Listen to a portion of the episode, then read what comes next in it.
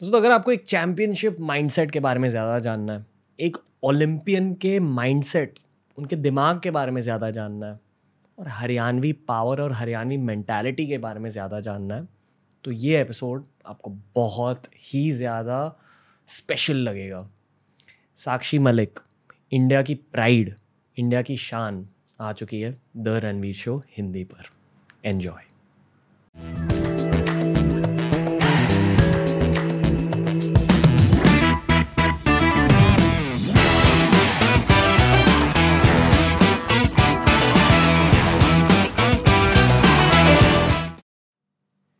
Sakshi Malik ji the Ranveer show Hindi में आपका स्वागत है। थैंक यू Uh, एक सवाल पहले आपसे करूँगा। uh, ये मुझे आपसे बहुत ही सालों से पूछना था। जब से मैंने आपको ओलंपिक्स में देखा था तब से पूछना था कि uh, हरियाणा से इतने एथलीट्स क्यों निकल कर आते हैं? हरियाणा में ऐसी स्पेशल चीज़ क्या है? ये ये समझा दो। मतलब आपके चाइल्डहुड के पर्सपेक्टिव से भी समझा दो मेंटालिटी के पर्सपेक्टिव से भी समझा दो। सबसे पहले तो जैसे हरियाणा में बहुत पहले से मतलब कुश्ती होती थी। मैंने दादाजी को भी सुना था देखा तो नहीं था। पापा जी ने बताया था दादा दादा के दादा कुश्ती करते थे। और गाँव में मैंने जब मुझे कुश्ती का नहीं समझती तो भी मैंने बहुत सारे दंगल्स होते देखे हैं। तो हरियाणा में इस चीज़ का बहुत ज़्यादा क्रेज है कुश्ती कबड्डी तो बच्चे जो है वो इजीली करने वाला गेम है। मतलब गाँव में उसकी फैसिलिटी है मिट्टी है तो वो कर पाते हैं। और दूसरा हरियाणा के खाने में इतनी ताकत है। दूध, दही का खाना है। घर में खुद की गायें, भैंसे होती हैं। तो जब खुद का घर की दूध, घी मिलेगा तो बाज़ार के घी और दूध से तो कंपैरिजन कर ही नहीं सकते हैं। तो ऑलरेडी हमारे में इतनी ताकत हो जाती है कि घर में अभी भी मेरे घर में गाय हैं दो। तो मैं अभी भी घर का माँ के निकाल हाथ के निकाला हुआ दूध पीती हूँ। तो बस शुरू से ही है। आ, मैंने भी सुना कभी से ही गाँव में कुश्तियाँ होती हैं और बच्चों का इंटरेस्ट बहुत बढ़ता चला गया और दूसरा जो है ताकत का खेल है और ताकत जो है वो हरियाणा के बच्चों में ज़्यादा है।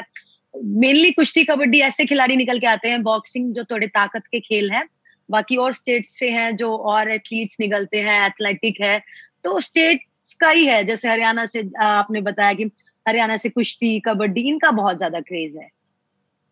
अच्छा। आ, मतलब जो फ़िज़िकल कांटेक्ट स्पोर्ट्स रहते हैं। हाँ. तो आ, आ, मतलब मैंने बचपन में जूडो किया है वो भी एक कांटेक्ट स्पोर्ट की तरह रहता है वो कुश्ती की तरह रहता है। कुश्ती कुश्ती जैसा नहीं है exactly, हाँ, हाँ, मैं समझती हूँ। हाँ, हाँ. तो आई फील कि तब मेरा खुद का एक एडवांटेज स्ट्रेंथ हुआ करता था। तो जब आप वो हरियाणी खाने को खाते हो तो उसके बाद जो स्ट्रेंथ आपको फील होती है आपको एक्चुअली वो रेसलिंग मैच में फील होती है कि आप अपने अपोनेंट से ज़्यादा स्ट्रांग हो। ऐसे कुछ फील होता है आपको? बिल्कुल बिल्कुल। जैसे बाहर की कंट्रीज़ से अगर कंपैरिजन किया जाए तो हम टेक्निकल वीक पड़ जाते हैं। लाइक टेक्निक्स हैं काफ़ी सारी लेकिन ताकत में है वो हम इंडियंस ज़्यादा पड़ते हैं चाहे वो लड़कों में हो चाहे वो लड़कियों में हो चाहे मैंने ओलंपिक्स में अपनी मैचेस में देखा हो या अभी जो क्वालिफाई किए हैं लड़के लड़कियाँ तो हम ताकत में तो उनसे ज़्यादा हैं। वो यही कारण है कि हमारे पास प्योरिटी है खुद का खेत है उनमें हम अपना खुद का फ्रूट्स वेजिटेबल्स लगा लगा लगाते हैं और खुद का घी दूध होता है तो काफ़ी सारी चीज़ें तो ताकत में तो हम ज़्यादा हैं उनसे। हम्म और ताकत के लिए आप और क्या क्या करते हो? मतलब आपका एक जिम रूटीन भी रहता है। आप, आपकी एक्सरसाइज रूटीन के बारे में थोड़ा सा बता दो।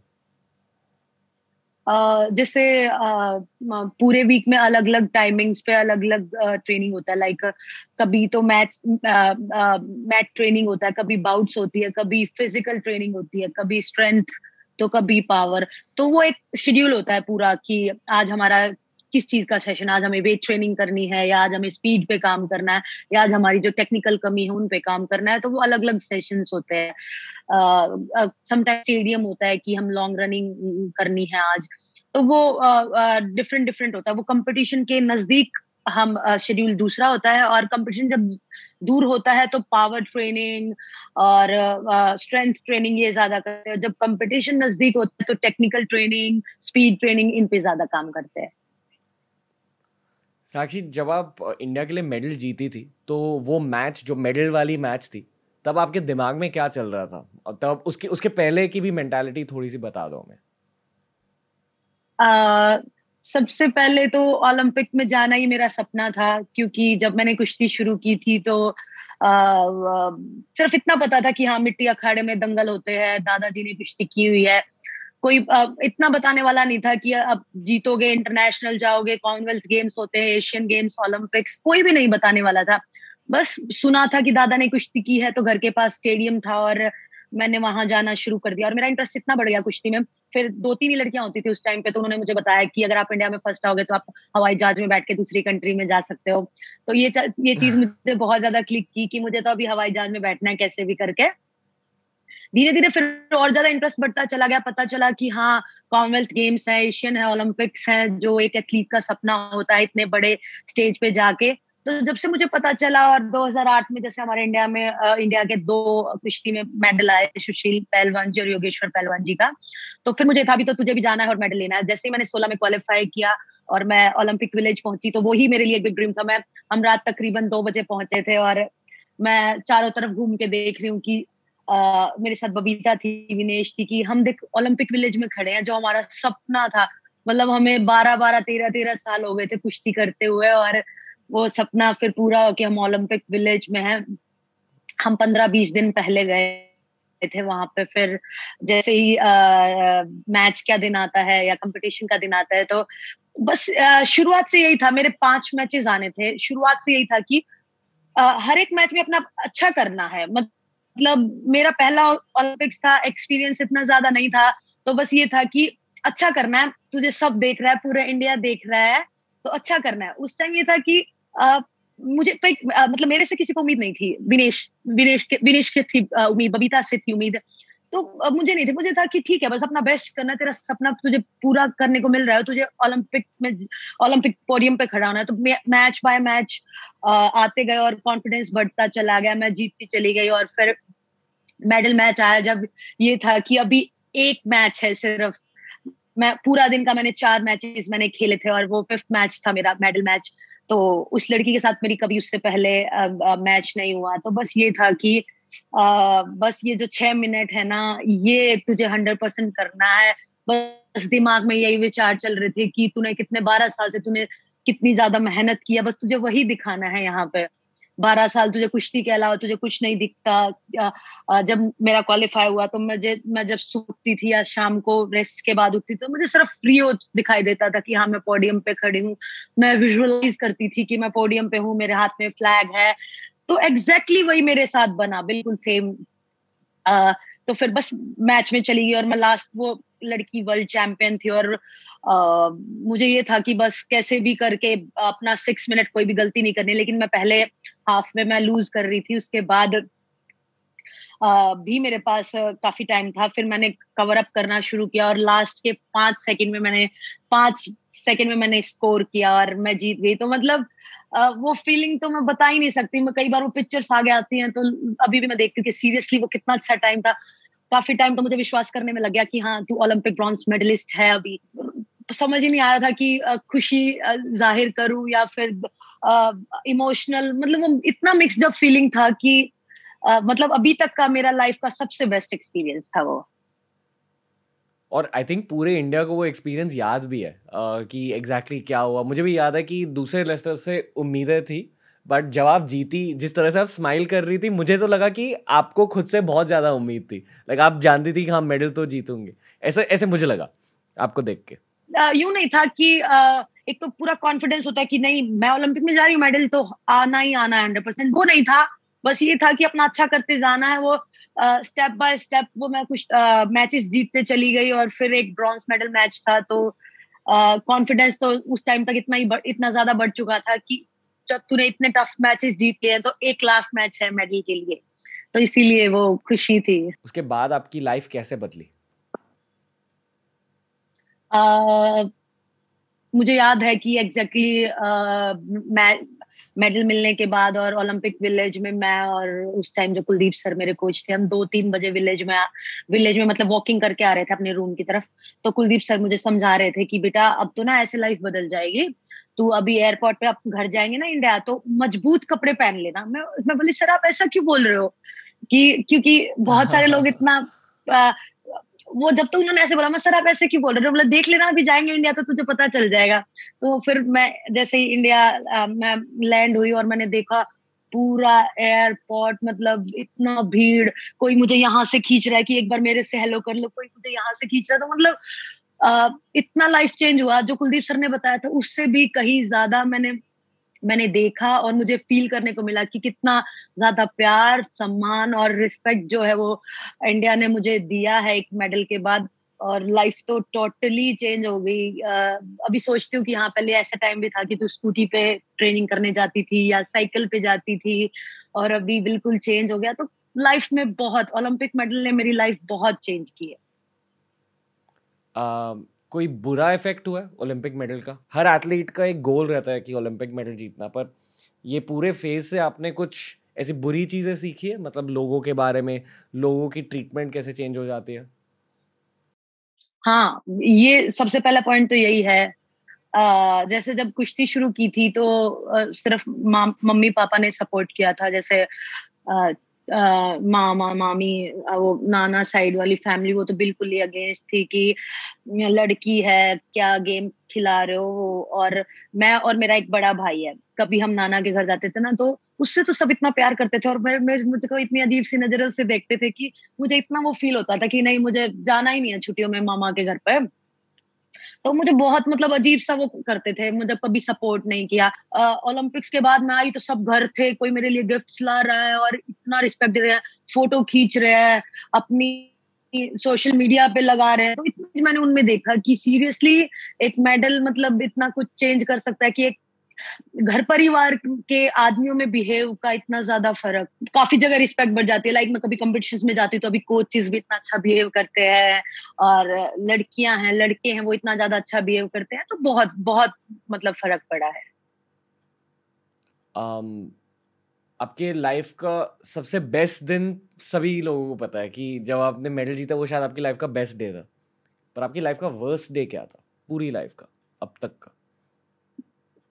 अब तक का सबसे वर्स्ट मैं बताती हूँ जब मुझे पता चला कि ओलंपिक्स ऐसा स्टेज है जो हर एथलीट का सपना और जब मैंने कुश्ती को जीना शुरू कर दिया मतलब पैशन बन गया था मेरा कि मैं जब कुश्ती करने जाती थी ना तो मुझे नहीं लगता था कि मैं कुश्ती करने जाती हूँ। मुझे लगता है कि तू लिटरली भगवान के घर जा रही है मैं कहीं और इतने अच्छे से तैयार होके ना जाऊँ जाऊँ लेकिन ट्रेनिंग पे मैं प्रॉपर अपना बैग पैक प्रॉपर अच्छे से आ, अपने आप को नहाना धोना प्रॉपर तरीके से कि हाँ भी तू पूजा करने जा रही है और जिस टाइम मैं ट्रेनिंग करती हूँ दो घंटे तीन घंटे दिमाग में कुछ भी नहीं आता तो मुझे मानना है कि वो आ, मेरे लिए मतलब आ, पूजा के समान ही है कि मेरा जब ध्यान ही कहीं और नहीं जाए तो मुझे हमेशा लगता है कि हाँ मेरा मेरा कर्म ही आ, मेरी आ, मतलब पूजा है।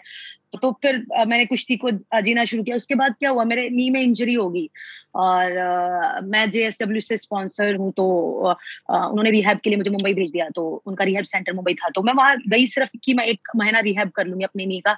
लेकिन वहाँ डॉक्टर को मैंने दिखाया और डॉक्टर ने बताया कि आपका ऑपरेशन होगा।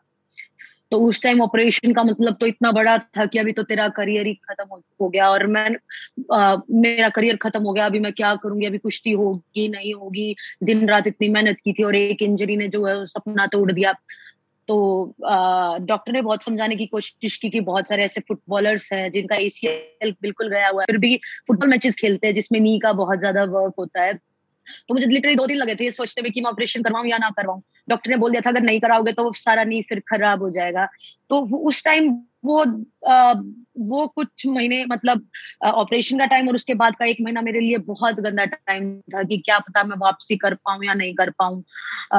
वापस से जैसे उस टाइम मैं इंडिया में फ़र्स्ट आने लगी थी मतलब अपने वेट कैटेगरी में मैं टॉप थी। तो मैं फ़र्स्ट आऊँगी या वापस से नहीं आऊँगी मैं कुश्ती करियर कहीं मेरा खत्म तो नहीं हो गया। एक एथलीट के लिए ना सबसे डिफ़िकल्ट पार्ट होता है कि कहीं उसका जो करियर है वो एंडिंग की तरफ़ जाता है ना दिख एंडिंग तर, की तरफ़ जाता हुआ दिखता है तो वो सबसे डिफ़िकल्ट पार्ट होता है उसके लिए। तो वो मेरी आ, सबसे बेकार टाइम था वो मेरे लिए। हम्म। आपको लगता है जब आ, लोगों को इंजरीज होती है स्पेशली जब एथलीट्स को इंजरीज होती है तो वो इंजरी की रिकवरी पहले दिमाग में स्टार्ट होती है? जितना आप वो रिकवरी के बारे में सोचोगे उतनी उतनी ज़्यादा फास्ट आपकी रिकवरी हो जाती है। आपने ऐसी कुछ चीज़ें एक्सपीरियंस किया मैंने बहुत एक्सपीरियंस किया, मेरे दो दो ऑपरेशन हुए हैं सेम डी का। तो बिल्कुल दिमाग का बहुत ज़्यादा खेल है। अगर मैं, मैंने बहुत ज़्यादा ट्रेनिंग कर ली और मैंने सोचा कि आज तो यार कुछ नहीं हो पाएगा शाम को तो वो लिटरली शरीर वैसा ही जवाब देता है, कुछ भी नहीं हो पाएगा। लेकिन ये होता है कि हाँ शाम को रेसलिंग मैचेस हैं, इतने थकने के बाद, और वो तो करने ही करने पड़ेंगे तो उसी तरीके का फिर वो शरीर ट्रेनिंग पे दिखता है। सोचना कि हाँ ठीक होगा, और ताकत आ रही है day by day day by day ताकत ताकत आ रही है हम एक्सरसाइजेस कर रहे हैं। तो जितना हम दिमाग में सोचते हैं उतना सीरियसली फ़र्क पड़ता है चाहे वो इंजरी में हो चाहे वो पावर में हो वो किसी भी चीज़ में हो तो दिमाग का बहुत बड़ा रोल है एक एथलीट की लाइफ में। जैसे आपने विजुअलाइजेशन के बारे में बताया कि आप विजुअलाइज कर रही थी कि आपने मेडल हम्म। जीत लिया। और कोई ऐसे मेंटालिटी हम्म, ट्रिक्स हम्म, है जो आपने सीखी है? मतलब एक प्रोफेशनल बनने के बाद एक प्रोफेशनल रेसलर बनने के बाद। कुछ मेंटालिटी के बारे में आपने सीखा? खुद के बारे में या विनर विनिंग मेंटालिटी के बारे में? ऐसे कुछ सीखा आपने? आ, बस मेरा तो मेन यही है कि जो मुझे चाहिए होता है जो मुझे मतलब रियल में चाहिए होता है ना उसको मैं सोचती हूँ दिमाग में सोचती हूँ और वो आ, आ, वो मेरे लिए फिर होता है। मैंने बहुत बार ये फील किया है। मैं कोई भी चीज़ अगर ऐसे सच्चे मन से या दिमाग में या उस एनर्जी के साथ सोचती हूँ ना मैं मदर सीक्रेट को बहुत फॉलो करती हूँ। मतलब मुझे लगता है कि मेरे साथ होता है। मेरा तो लिटरली यही चलता है कि आ, मैं चैंपियन मतलब आ, वो बनने के लिए सिर्फ़ यही सोचती हूँ कि मुझे क्या करना है मुझे कहाँ जाना है कितना कौन सा मेडल लेना है। तो मैं तो अपने सिर्फ़ यही करती हूँ। तो आपने जिस बुक को हाईलाइट किया द सीक्रेट और ये power of manifestation law of attraction इन सब चीज़ों के बारे में आप थोड़ा समझा सकते हो कि आपने इन चीज़ों को कैसे यूज़ किया और इन चीज़ों को यूज़ करने का असली टेक्निक क्या होता है? जिस तरह रेसलिंग में भी टेक्निक होता है उसी तरह I feel law of attraction manifestation में भी एक टेक्निक होता है। तो वो समझा दो।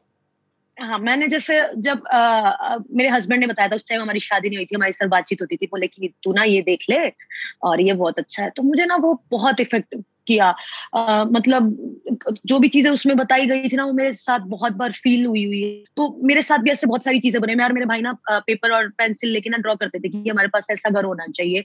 तो एग्जैक्टली exactly वैसा घर वो सीक्रेट देखने के बाद फिर मुझे दिमाग में आया यार तू भी तो पेन और पेपर लेके ड्रॉ करती थी कि भाई के साथ मेरा ये वाला कमरा होगा तेरा ये वाला कमरा होगा। और एग्जैक्टली exactly आज हम उसी घर में हैं। तो काफ़ी सारी चीज़ें हैं जो आ, मेरे साथ फील हुई हैं। तो इसकी टेक्निक तो यही है कि आ, वो सोचने के लिए आपको उतना वर्क करना पड़ेगा। समझ रहे हो? अभी मुझे दोबारा ओलंपिक मेडल चाहिए तो मुझे उतना वर्क भी करना पड़ेगा। ये नहीं कि सिर्फ़ सोचने भर से ही वो हो जाएगा वैसा नहीं है। उसके लिए आपको उतना काम करना पड़ेगा और पूरी शिद्दत के साथ पूरी एनर्जी के साथ आ, आ, आ, दिमाग में ये सोचना पड़ेगा कि हाँ वो आप महसूस कर चुके हो वो आपके पास ऑलरेडी है। वो खुशी आपको फील करनी पड़ेगी जब अट्रैक्ट होगा कुछ भी। तो मैं तो यही सोचती हूँ कि आ, अभी भी मेरे साथ काफ़ी टाइम काफ़ी बार होता है। अगर मुझे बहुत कुछ चाहिए ना छोटी चीज़ और मेरे मन में आ गया मैं हस्बैंड को बोल रही यार मुझे तो ये चाहिए है। वो एक एक से दो दिन में हो जाती है। इतनी कई बार इतनी फ़ूड की कोई क्रेविंग होती है कि मुझे वो वाला फ़ूड खाना है यार कैसे भी करके। तो कुछ ना कुछ करके वो हो ही जाता है। मेरे साथ ये बहुत बार हुआ है। और सबसे बड़ा एग्ज़ाम्पल तो ओलंपिक्स का था जब मैं क्वालिफाई करके जब मैं ट्रेनिंग करती थी ना तो मेरे पास डायरी थी और मैं उसमें अपना लिखती थी मैंने क्या क्या ट्रेनिंग किया। फिर थोड़ा फ्री टाइम हो जाता तो मैं पोडियम बना लेती और ओलंपिक का मुझे याद है कि मुझे पता भी नहीं था कि ओलंपिक का एक्रेडिशन कार्ड कैसा होता है। मैंने वो भी उस डायरी में बना दिया। तो वो वो सारी चीज़ मेरे साथ हुई। मैं पोडियम पे भी खड़ी हूँ मेडल भी है मेरे हाथ में फ्लैग भी है। तो मैंने सच्चे मन से किया, सोचा और फिर मेरे साथ वो वो हुआ रियल लाइफ में। पता है जिस तरह से आप सुशील कुमार जी या योगेश्वर जी की बातें कर रहे हो आप ये जानते हो कि लोग आपकी भी बातें ऐसे करते हैं? मतलब कहते कि मुझे बड़े होकर साक्षी मलिक जैसे बनना नहीं। तो ये इस चीज़ के बारे में आप कभी सोचते हो? हाँ अब तो अब तो ऑब्वियस है कि मेरे बारे में भी करते हैं बहुत सारे एग्जाम्पल्स मेरे आगे आते हैं। पेरेंट्स आते हैं अपनी बच्ची बच्ची को लेके। बेटे को तो सब छोड़ देते हैं कुश्ती में कि हमें आप जैसा बनाना है आपने क्या खाया आपने कैसे इतना ऊँचे लेवल तक गए आप।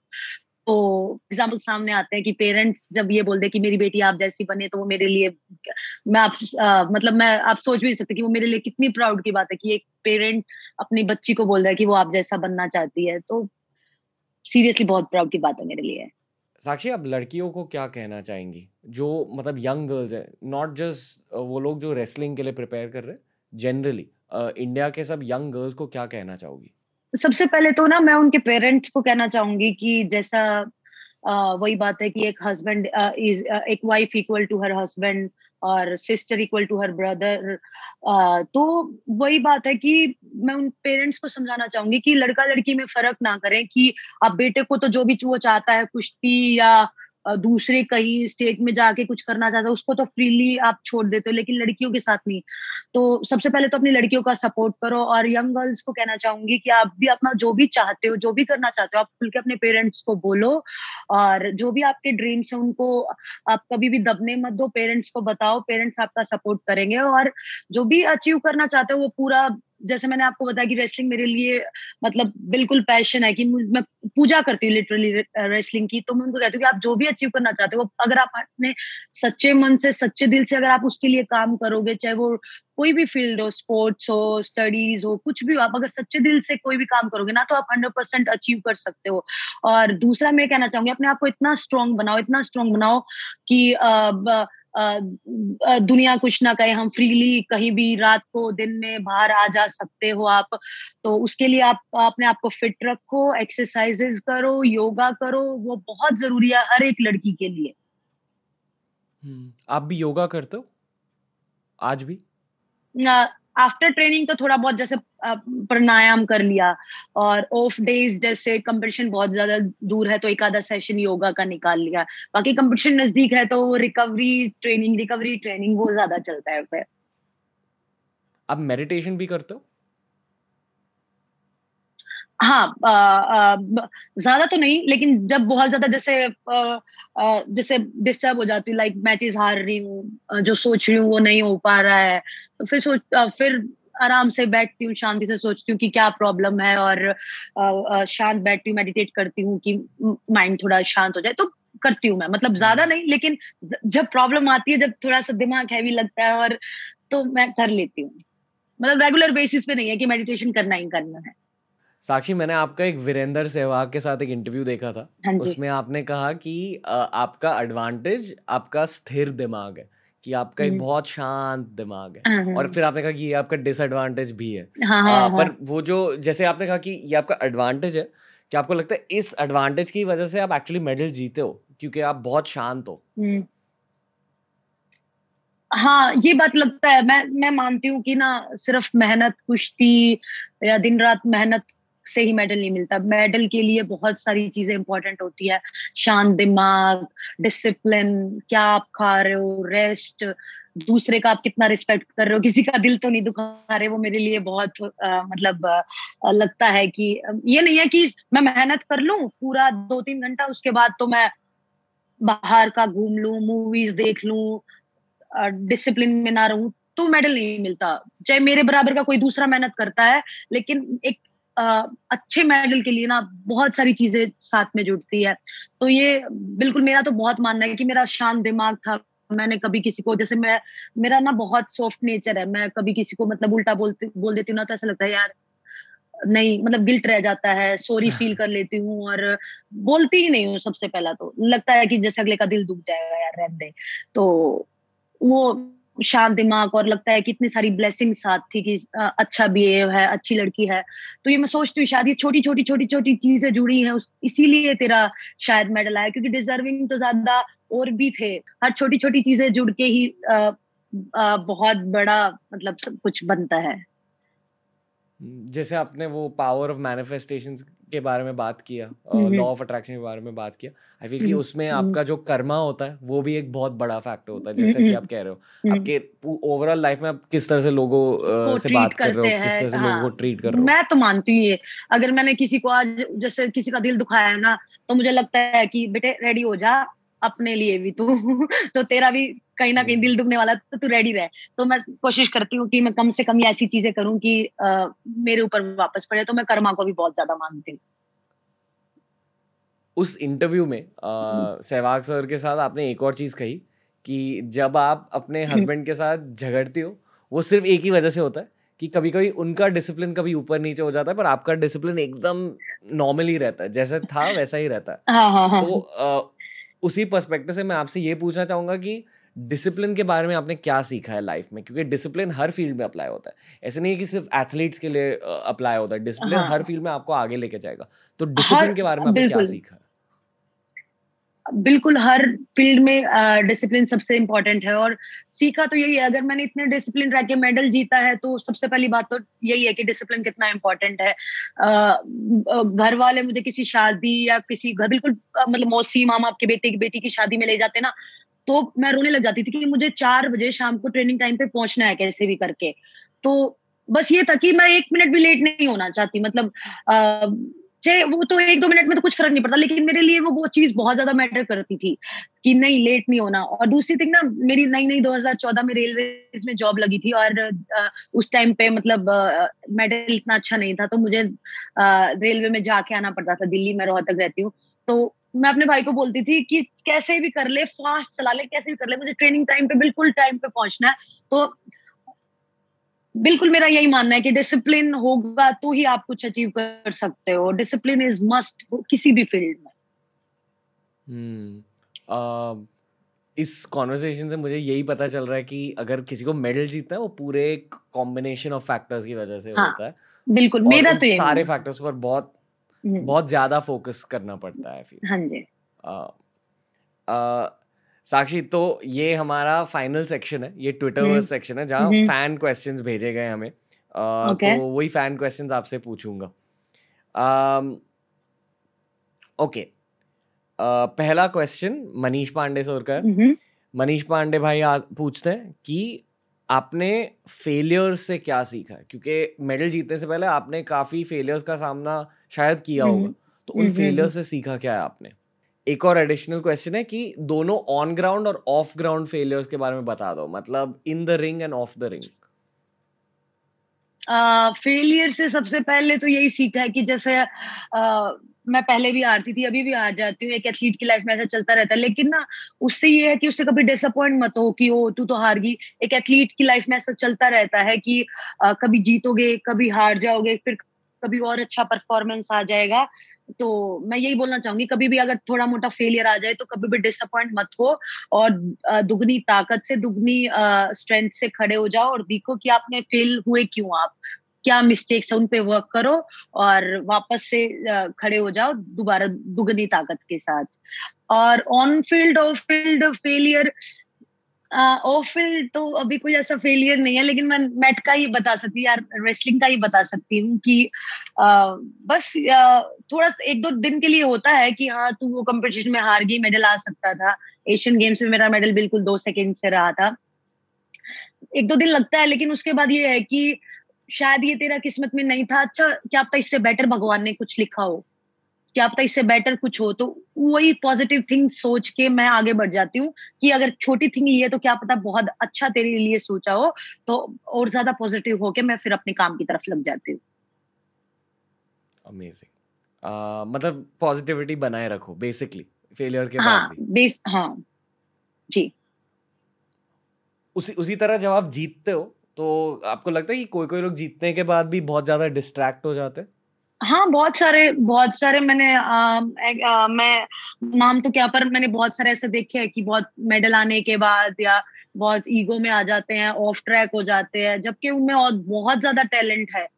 कितना ही भी ज़्यादा मेडल्स लेने का जीतने का लेकिन क्या है फिर वो वो जो नेम एंड फेम है ना, वो फिर वो डाइजेस्ट नहीं कर पाते कि अभी ऑफ़ ट्रैक चले जाते हैं दूसरे के ऊपर अपना हुक्म चलाने लग जाते हैं। मेरे आगे ऐसे बहुत सारे एग्ज़ाम्पल ओनली रेसलिंग में नहीं, काफ़ी सारी, काफ़ी और चीज़ों में भी मैंने देखा है।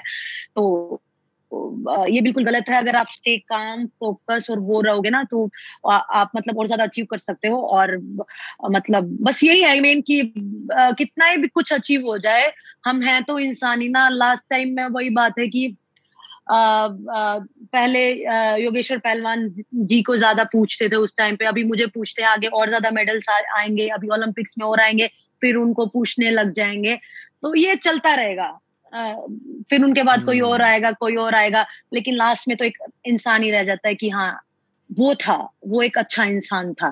तो वो कहलवाना बहुत ज़्यादा इंपॉर्टेंट है बजाय के वो मेडलिस्ट था वो ओलंपिक गोल्ड मेडलिस्ट था। एक इंसान ही लास्ट में रह जाता है। एथलीट्स तो आते हैं जाते हैं आते जाते रहते हैं और हम तो अभी वही बात है हमसे और जूनियर्स हैं बहुत मेडल्स लेने वाले आ, आ, आगे बढ़ रहे हैं आ रहे हैं। इस ओलंपिक्स में भी रेसलिंग में बहुत ज़्यादा मेडल्स आएँगे। तो ये चलता रहेगा। सबसे इम्पोर्टेंट बात है कि एक अच्छा इंसान होना। हम्म। लोग कहते हैं कि जिस तरह से आप लोगों से बात करोगे लोगों दिल में वही चीज़ें बैठ जाती हैं। हाँ जी। मतलब हम्म। ओके साक्षी शुभम का सवाल है how can India start producing more medals मतलब अगर और भी ज़्यादा मेडल्स प्रोड्यूस करने हैं मेडल विनिंग एथलीट्स को प्रोड्यूस करना तो स्पोर्ट्स में कैसे। बदलाव आने चाहिए स्पोर्ट्स इंफ्रास्ट्रक्चर में मतलब एथलीट्स की हेल्प कैसे कर सकता है इंडिया बहुत ज़्यादा जैसे मैं अपने टाइम से और देखो और अब के टाइम में तो सबसे पहले बहुत ज़्यादा फ़र्क पड़ा। मेरे टाइम में तो कोई भी फैसिलिटीज़ नहीं थी कुछ भी नहीं था। अभी तो खेलो इंडिया है आ, या आ, पर मंथ जिनका नेशनल में मेडल है या स्टेट में मेडल है उनको गवर्नमेंट एक एकेडमी में बनाती है उनको आ, पर मंथ कुछ देती है जिनसे वो अपना जो नीड है वो पूरी कर सके। और खेलो इंडिया जैसे स्टेज बनाया। मुझे आज भी याद है मैं खेलो इंडिया देख रही थी टीवी पे और मैंने देखा कि छोटे से बच्चों को अभी से पहले कितना अच्छा स्टेज मिला हुआ है। हम हमारे टाइम में तो ऐसा कुछ नहीं होता था। नॉर्मल सा किसी स्टेडियम में रेसलिंग मैट लगा दिया और चलो वही लड़ो कुश्ती और वो एसी हॉल में अभी उनको मिल रहा है। तो बहुत ज़्यादा फैसिलिटीज़ बढ़ रही है। गवर्नमेंट बहुत ज़्यादा अच्छा कर रही है। अवार्ड्स दे रही है। छोटे छोटे मेडल्स पे अवार्ड्स दे रही है। जॉब्स दे रही है। तो ये धीरे धीरे फ़र्क पड़ रहा है और और ज़्यादा मेडल प्रोवाइड करने के लिए अभी है ना वो है ग्रास रूट पे वर्क करना बहुत ज़्यादा ज़रूरी है। शहरों से तो अभी भी बच्चे निकल जाते हैं लेकिन ग्रास रूट जैसे गाँव में है जैसे मेरे गाँव में है मैं जाती हूँ तो स्टेडियम में कोई भी फैसिलिटी नहीं है मतलब आ, मैं चाहती हूँ कि एक स्टेडियम हो जिसमें मेन मेन तीन चार तो गेम प्रॉपर हो जिनके प्रॉपर इक्विपमेंट्स हो कि पेरेंट्स जो हैं, लड़कियाँ जो गाँव की हैं, वो वहाँ जाके खेल सके, जो भी जिस भी उनका गेम में इंटरेस्ट हो, वो कर सके। वो शहर तो आ नहीं सकती हैं। अभी गाँव से रोहतक या कहीं भी वो जाके ट्रेनिंग तो कर नहीं सकती हैं डेली डेली तो मैं चाहूँगी, मैं कभी भी, कहीं और भी बात होती है तो मैं यही बताती हूँ कि ना सबसे पहले तो ना गाँव ग्रास रूट पे वर्क करना शुरू करो कि गाँव के बच्चे गाँव में ही खेलना कूदना शुरू करे। और फिर धीरे धीरे उनको सीखना आ जाएगा तो फिर अचीवमेंट्स आएँगी और वो फिर आगे लेवल पे बढ़ सकते हैं। आपको लगता है इंडिया और भी मेडल्स जीतेगा अभी? इस ओलंपिक्स में या आ, अगले ओलंपिक्स में? जैसे जैसे अभी सोलह में सिर्फ़ दो मेडल थे और अभी मुझे लगता है कि रेसलिंग रेसलिंग में ही कम से कम दो तीन मेडल होंगे। रेसलिंग रेसलिंग में ही। और और गेम hmm. बहुत मेडल आने वाले हैं अब की बार क्योंकि जितना फ़र्क मैंने देखा है टॉप स्कीम बनाई है गवर्नमेंट ने कि जो टॉप के एथलीट्स हैं, उनके ऊपर वर्क करना, उनको जो चाहिए है, बाहर ट्रेनिंग करनी है। तो बहुत सारी ऐसी चीज़ें गवर्नमेंट ने की हुई है जिनसे एथलीट्स को फ़ायदा मिल रहा है। वो बाहर ट्रेनिंग करने जा सकते हैं, जो भी उन्हें चाहिए। उनको कोचिज चाहिए फिजियो चाहिए इंजरी हो जाती है। तो इंजरी के पहले तो हमें पता नहीं था कि इंजरी हो जाती है तो कैसे ठीक करना अभी तो प्रॉपर फिजियो है हाईली क्वालिफाइड तो गवर्नमेंट बहुत ज़्यादा कर रही है और अब की बार आप देखना कि बहुत ज़्यादा मेडल्स आएँगे लवली ओके अगला सवाल है संदेश का। संदेश पूछते हैं कि uh, एक मैच से पहला जो दिन रहता है एक मैच के पहले जो एक दिन रहता है आप उस दिन कुछ स्पेसिफिकली करते हो मेंटालिटी के लिए कि उस दिन भी आपका डिसिप्लिन वैसा ही रहता है आप रूटीन फॉलो करते हो? रूटीन रूटीन नॉर्मल रूटीन अगर कुछ चेंज करेंगे ना तो फिर सब कुछ ही चेंज होगा लाइक फ़ूड में या वर्कआउट में या शेड्यूल में कुछ भी अगर चेंज किया ना तो फिर वो पूरा ही दिमाग से चेंज हो जाएगा। लेकिन कुश्ती से, कुश्ती के दिन तक हम सेम चीज़ फॉलो करते हैं। जैसे आज मेरी कुश्ती नहीं है, आज मुझे सिर्फ़ ट्रेनिंग के लिए जाना है तो छह बजे उठना है बैग पैक करना है, चले जाना है। अगले दिन कुश्ती है तो भी सेम ही है। सेम सोना है, उठना है बैग पैक करना है, चले जाना है। नॉर्मल दिन की तरह, यूँ नहीं कि कुछ स्पेशल करेंगे, बस अपने आप को काम डाउन रख के कि हाँ नॉर्मल दिन की तरह ही ट्रेनिंग पे जा रहे हैं या मैचेस के लिए जा रहे हैं और उतना अच्छा परफॉर्म करना है। ये घबराहट नहीं लेनी है कि हाँ आज तो कंपटीशन का दिन है, जल्दी से उठ जाओ, जल्दी से चले जाओ। नहीं काम डाउन जैसे हो वैसे ही रहो, शांत। इतनी ज़्यादा जो ट्रेनिंग की हुई है, उस पर अपने पे बिलीव करो कि आप अच्छा कर सकते हो। तो एक दिन पहले कोई ऐसा स्पेशल कुछ नहीं है। नॉर्मल डेज़ की तरह रहते हैं और बस सोचते हैं कि हाँ थोड़ा सा घबराहट रहती है जब तक वो दिन नहीं आ जाता। एक दो दिन पहले वो घबराहट होती है और परसों तो कुश्तियाँ हैं, परसों तो मेडल मैचेस होने वाले हैं। तो वो होता है थोड़ा बहुत, लेकिन वो काम डाउन अपना वर्क करके और फिर अपना ध्यान फोकस रह के फिर वही चीज़ सोचते हैं कि हाँ कैसे करना है। साखी, आपके डाइट के बारे में बता सकते हो कि आप क्या क्या खाते हो? और मतलब कंपटीशन के दौरान आप क्या खाते हो? आई एम श्योर कि आपका एक ऑन सीज़न डाइट और ऑफ़ सीज़न डाइट रहेगा। तो आप डाइट के बारे में थोड़ा समझा सकते हो? कंपटीशन के नज़दीक का मैं बताती हूँ। जैसे मैं 62 केजी में खेलती हूँ और मेरा अराउंड 65 66 केजी वेट रहता है। तो कंपटीशन के पंद्रह बीस दिन पहले तो सबसे पहले तो नो शुगर नो कार्ब्स और सिर्फ़ उबला हुआ एग्स दाल सला, सलाद, ये सब हम खाते हैं कि हमारा वेट कट हो जाए। और लास्ट के एक दो दिन तो शायद हमें पानी भी जैसे सोच के पीना पड़ता है कि इतना पियेंगे तो इतना वेट बढ़ जाएगा। तो वो थोड़ा स्ट्रगलिंग भी होता है। जैसे आप पूछे थे एक दिन पहले एक दिन पहले वो और ज़्यादा शांत हो जाते हैं। क्योंकि कुछ प्रॉपर खाने पीने को नहीं मिलता। अगले दिन वेट भी दिखाना होता है हमें क्योंकि थोड़ा ज़्यादा शांत होकर लेटे रहते हैं कि ट्रेनिंग की लेट जाओ। हाँ क्योंकि पूरा प्रॉपर दो तीन दिन पहले से ही थोड़ा फ़ूड कट करना पड़ता है वाटर कट करना पड़ता है क्योंकि प्रॉपर वेट हमको दिखाना पड़ता है। तो वो तो होगी कंपटीशन के नजदीकी डाइट लेकिन ऑफ़ कंपटीशन जैसे अभी कोई कंपटीशन नहीं है तो आ, कुछ भी खा सकते हैं दूध घी शेक्स तो डिफरेंट है। जैसे आपको भी पता है कि अभी तो प्रॉपर रोटी भी खा सकते हैं घी लगा के भी रोटी खा सकते हैं लेकिन बाहर का नहीं आ, मैं इतना खाती हूँ। लेकिन यह कि प्रॉपर फ़ूड खा सकते हैं ब्रेकफास्ट लंच डिनर रोटी दाल जो भी आपका मन मन करे। कंपटीशन के नज़दीक है सुबह ब्रेकफास्ट में थोड़ा दलिया खा लिया ओट्स खा लिए दिन में सलाद खा ली शाम को थोड़ी दाल खा ली फिर वो चेंज हो जाता है पूरा। और वैसे अलग से फ़ूड सप्लीमेंट्स में है प्रोटीन ले लिया विटामिन ले लिए कैल्शियम जो ये मेन मेन थिंग्स हैं वो फिर एडिशनल है। आप प्रोटीन शेक लेते हो वैसे नॉर्मली हाँ दोनों टाइम हाँ वो मस्ट है okay. क्योंकि फ़ूड के थ्रू इतना नहीं जा पाता तो वर्कआउट बहुत ज़्यादा हो जाता है तो एडिशनल प्रोटीन लेते हैं। और आप, आपको डेफिनेटली उसके फ़ायदे दिखे प्रोटीन शेक के फ़ायदे दिखे आपके गेम में? मुझसे ना ये क्वेश्चन सब पूछते हैं हस्बैंड भी, जैसे कईयों को ना बहुत इजीली फ़र्क दिख जाता है हाँ यार, मैंने प्रोटीन पिया, मुझे रिकवरी लग रही है। मुझे ऐसा फील नहीं होता, बस मुझे ये है कि हाँ ये पीने से अच्छा होगा। मतलब ऐसे प्रॉपरली कभी फील नहीं किया है कि प्रोटीन पिया और ऐसे ताकत फील हुई है।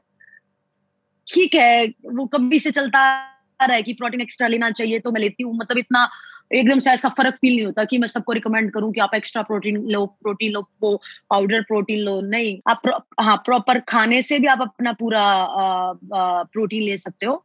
तो मैं लेती हूँ क्योंकि हमारा वर्कआउट ज़्यादा होता है और कमी ना हो जाए बॉडी में तो इसे। मतलब जो ओलंपिक एथलीट्स होते हैं, वो बाकी के सप्लीमेंट्स में कुछ लेते हैं? ऐसे क्रियाटीन या बीसी डबल ऐसे कुछ सप्लीमेंट्स भी यूज़ होता है? हाँ बीसी डबल मैं भी लेती हूँ ड्यूरिंग ट्रेनिंग जैसे बहुत ज़्यादा स्वेटिंग होती है तो बीसीए ले लिया उसमें एमिनो एसिड्स हैं, वो हैं जो बॉडी के लिए ज़रूरी है। इलेक्ट्रो इलेक्ट्रोलाइट्स है तो वो चलता है बीच में प्रोटीन जैसे after B C double A ये बीच में कि साथ के साथ रिकवरी होती रहे।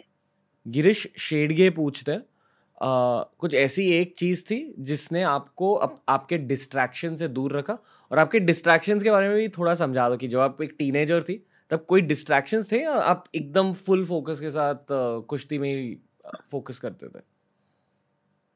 सबसे पहले तो मैं बताऊँ कि सबसे पहले तो कुश्ती से इतना प्यार हो गया था कि उससे उसके अलावा तो कुछ इतना यू नहीं लगता था कि हाँ अगर आ, ये नहीं किया तो मेरा मन दुखता था नहीं मुझे दोनों टाइम की अच्छी ट्रेनिंग हो जाती थी तो मेरा मन ही खुश हो जाता था।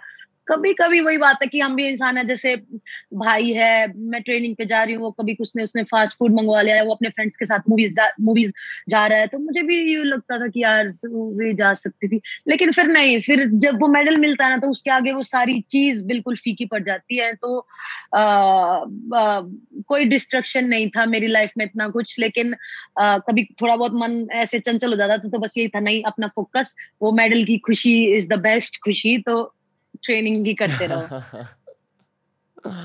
मतलब अगर आप अपना दिमाग एंड गोल पर रखोगे तो आपको मोटिवेशन की ज़रूरत नहीं है। मोटिवेशन हाँ। ऐसे ही आ जाती है। ओके आशीष कुमार एक बहुत ही अलग टाइप का सवाल पूछते हैं। कोई कोई लोग कहते हैं कि जो पहलवान होते हैं वो उनकी बुद्धि शायद थोड़ी सी कम होती है ऐसे लोग कहते हैं। तो क्या आपने भी इस चीज़ का सामना हम्म। किया और आपका रिस्पॉन्स क्या है? क्योंकि कुश्ती एक बहुत ही इंटेलिजेंस और ब्रेन्स वाली गेम होती है।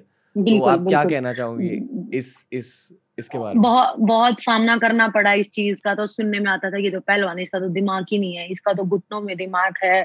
जैसे मैंने बोला कि जो अदर फैमिली मेंबर्स थे, वो भी सपोर्ट नहीं करते थे कि इसमें तो दिमाग ही नहीं है, इसमें तो यही नहीं, हमेशा डीमोटिवेट डीमोटिवेट लेकिन मैं बता दूँ कि कुश्ती ऐसा खेल है कि सेकंड के हिसाब से हमें एक्शन करना पड़ता है कि अगर हमने यहाँ डिफेंस नहीं किया तो अपोनेंट का पॉइंट हो जाएगा। और अगर हमने यहाँ अपना अटैक नहीं किया तो हम हार जाएँगे। तो बहुत सारी ऐसे डिसीज़न है जो हमें सेकंड के हिस्से में लेने पड़ते हैं। तो एक कुश्ती ही ऐसा खेल है जिसमें हर चीज़ यूज़ होती है। स्टेमिना स्ट्रेंथ स्पीड पावर मतलब सभी चीज़ चाहिए। यू नहीं है कि अब हम स्पीड की नहीं करेंगे तो चल जाएगा पावर की नहीं करेंगे तो भी काम चल जाएगा। लेकिन नहीं, हर एक चीज़ ज़रूरी है। इवन मेंटल ट्रेनिंग करना भी बहुत ज़रूरी है कि हम शांत रहें और कैसे हम अपनी कुश्ती को अपना हंड्रेड परसेंट दे सकते हैं। दिमाग डिस्ट्रैक्ट ना हो, कैसे एक सेकंड के हिस्से में हमें डिफेंस करना है अटैक करना है तो ये बहुत सारी चीज़ें हैं। तो बिल्कुल गलत बात है ये जो ये लोग कहते हैं कि पहलवान है इसमें तो दिमाग ही नहीं है। क्यों कहते हैं लोग ऐसे? मतलब आपको मुझे तो लगता है कि जलन की वजह से लोग कहते हैं। जलन की वजह से तो कहते हैं कि कर मेडल्स आते हैं लेकिन ये चीज़ ना मुझे भी कभी समझ में नहीं आई। जैसे मैंने शुरू की ना तो मेरी मम्मी ने भी ये बात बोली थी कि ये सब ऐसे बोलते हैं कि पहलवान के तो दिमाग ही नहीं होता घुटनों में दिमाग होता है तेरे पापा का एक दोस्त था वो भी पहलवानी करता था सब उसको बोलते थे कि इसमें दिमाग नहीं है। मम्मी बोले ऐसा मम्मी को बोले ऐसा क्यों बोल रहे हो? मतलब ऐसा क्यों hmm. चलता आ रहा है ये कि पहलवान में दिमाग नहीं है? मुझे सीरियसली ये लॉजिक अभी तक नहीं पता चला कि किसने ये बात उठाई है कि पहलवान के दिमाग नहीं होता। तो मेरे लिए ये बहुत मतलब डिसअपॉइंट हम्म। करने वाली बात है अगर कोई बात ऐसे बोलता है तो। मुझे बहुत गुस्सा आता है फिर इस चीज़ में। आई डोंट थिंक कि मतलब एटलीस्ट पिछले पाँच दस सालों में इतने मेडल्स जीतने के बाद लोग ऐसी चीज़ें कह रहे हैं। एटलीस्ट ऐसा कम हो गया हाँ नहीं अभी तो नहीं हाँ। अभी बहुत फ़र्क पड़ा है बहुत सोच में भी लड़कियाँ भी आ रही हैं कुछ में बहुत फ़र्क है। हम्म। और उसकी एक वजह आप हो क्योंकि आपने जब आई फील कि आपने बहुत एक गेम चेंजिंग मेडल जीता। वो सिर्फ़ आपके लिए मेडल नहीं था वो जितने भी इंडियन हाँ। लड़कियाँ हैं उनके लिए आपने मेडल जीता। हाँ जी। ओके और एक लास्ट क्वेश्चन है. ये एक्चुअली मैं भी आपसे यही सवाल पूछने वाला था बट आई एम हैप्पी कि किसी और ने पूछ लिया. अविनाश भाई पूछते हैं जो एकदम इम्पोर्टेंट सिचुएशन है क्रूशियल सिचुएशन है. मान लो आप मैच हार रहे हो जैसे आपने वो मेडल वाली मैच के बारे में बात करी. तो तब जो प्रेशर आपको फील होता है या मान लो आप एग्ज़ाम के लिए जा रहे हो उसके पहले जो प्रेशर फील होता है उस प्रेशर को आप कैसे हैंडल करते हो? जब आप मतलब ऑलमोस्ट हार रहे हो या हारने वाले हो और फिर वहाँ से कैसे जीतते हो?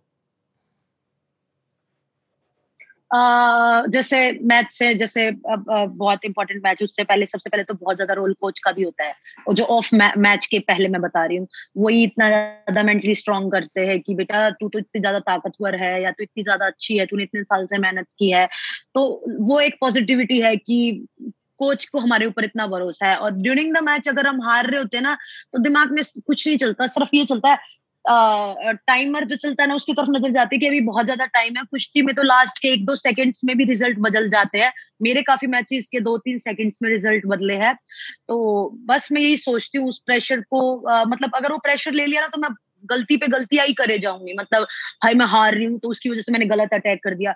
या गलत मैंने नंबर किसी भी पोजीशन में खराब पॉइंट दे दिया तो लेकिन वो उसी, वहाँ बहुत ज़्यादा शांत और मैच को समझना बहुत ज़्यादा ज़रूरी है कि इतनी तो मेहनत करेगी। ये तो दिमाग में नहीं आता कि क्या मेहनत करेगी क्या नहीं करेगी यही चलता है कि कौन सी ऐसी पोजीशन आ जाए। अभी बहुत ज़्यादा टाइम बाकी है कि मैं कम बैक कर सकूँ। तो अपने आप को मेन लिए है कि कुछ भी हो जाए घुमा फिरा के, दिमाग का बहुत ज़्यादा इंपॉर्टेंट रोल है कि हम वहाँ भी शांत रह के अपना पोजिशन देखिए कि कौन सी पोजिशन आएगी और हम वहाँ अपना मैच कवर अप कर सकते हैं।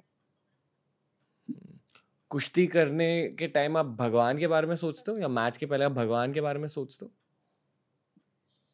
बिल्कुल वो सभी एक बार मतलब ये दिमाग में आ जाता है हे भगवान अच्छा करना। मतलब आ, मैं मोस्टली मतलब मैं मेरी दादी को मानती हूँ कि हाँ मेरे लिए बहुत ज़्यादा लकी है और मैं बहुत ज़्यादा उनको प्रेम करती थी अभी वो नहीं है।